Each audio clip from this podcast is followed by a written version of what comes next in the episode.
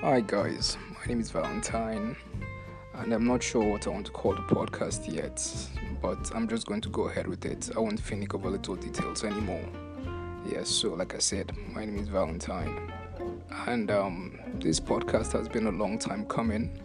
I usually get a lot of philosophical thoughts and go on philosophical ramblings on my statuses, but people always tell me, um, put it out there. More people need to see what you're saying. A person or two might benefit from it, and I think outside of my small circle on WhatsApp, I really do think they have a point. So, right now, what I'm going to be talking about today is what we own and what owns us. Well, I can boil the topic down to this what we own and what owns us, or we can boil it down to being and becoming. Um, why now of all times? Why now? Why am I dropping this podcast? Why is this my first episode?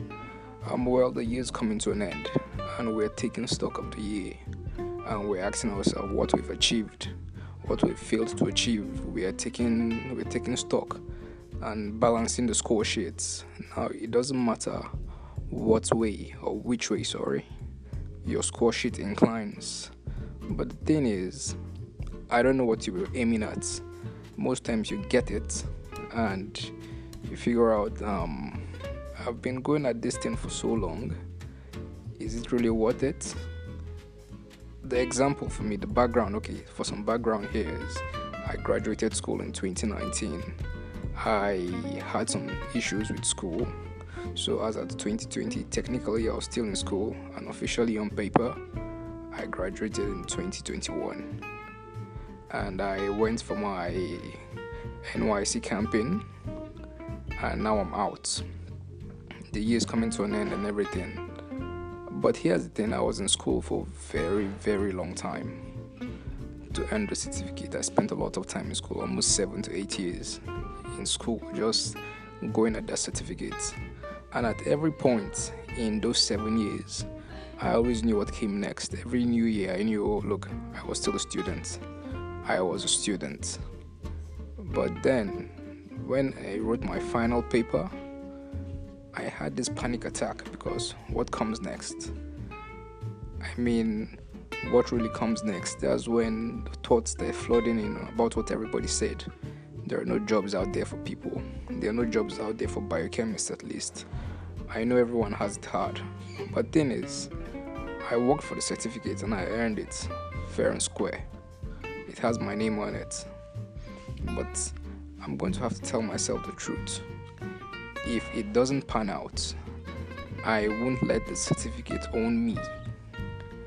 I won't let it own me. I mean, I did spend almost seven years getting it, and I'll probably live to be 80 if I'm lucky. 70, 79 is a good age, but 80 is if I'm lucky. So I don't think I'm really down to let something I spent seven years earning define the rest of my life. What if the job doesn't come? What if it doesn't pan out? Now, I'm not saying the people who stuck to their certificates are doing it wrong, but Nigeria is a very complex place and we worship success. You understand? We worship success. And most of us, youths, my generation, I was born in the 90s, we've gone so hard. We go so hard for this certificate, and sometimes just doesn't work out the way we want it to. Adulthood after that hits fast. Life comes at you fast after you get out of school after you finish serving, life comes at you fast, man. You see lots of people unemployed, lots of people struggling, lots of people just trying to get their life to have a semblance of order. Now, my life is far from orderly, my life is far from being together, and really, if we're taking stock, I'm really not one to be giving advice, but it can be so life affirming and uplifting to take control of your life again. Stepping off the wheel of owning a certificate and letting it own you at the same time. And remembering that the point of life is to be and to become. Right now, you are. That is the process of being. Doesn't matter if it's working out or not. You should always remember that you also have, you always have the extra option of becoming. That's the thing, it's always there for you. So at every point, you should remember you have the option to be and to become. And now I'm still, shall I say, just fresh out of school, still serving, but there are people who've come off the wheel, that is the whole school and service wheel. A long time ago, they've been trying to figure things out for five, six, seven years, and it's not just panning out. On my end, I decided to step off the wheel of having the certificates and go for product management. Yes, I went for product management as my, my, my option. I've always, maybe this sounds like a whole different thing. I studied biochemistry and molecular biology. This sounds like chalk and cheese, two different parts but I've always been a tech person, so I went for something that works for me. I worked for Google while I was in school. I spent a lot of time in school, like I told you, so I picked up a lot of things. And maybe it may not be so difficult for me as it would be for other people trying to do something else, but it, it's a move. And that's that the feeling of having taking control of your life and not just waiting for it to fall into place or letting life deal you whatever card it wants it's it's it's it's it's positive. It brings this spark of positivity into your life and everybody everybody really needs that. It's it's sad that this country condemns young people brilliant young minds our youngest and brightest to the scrap heap by the time you're 26 but right now so there are so many opportunities out there. So many you just re- you really just need to be willing to look for them.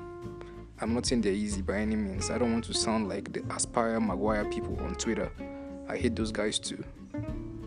But it's it's the, the act of taking control is, is, is really is really important. It's really important. So now I really do hope I get to record more episodes of this.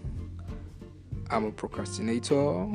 I I have a lot of mental issues to deal with, but I'm, I'm, I'm really glad I could do this. And I really wish I could meet everybody who's going through stuff, who's going through it, who is deep in the trenches right now, and tell them, look, man, hey, look, you're not alone. I understand how you feel. I've been in it, hell, I'm still in it. But um, if someone has been where you are, someone has been where you are and this can actually work. And this can actually work. This is a thing you can do totally.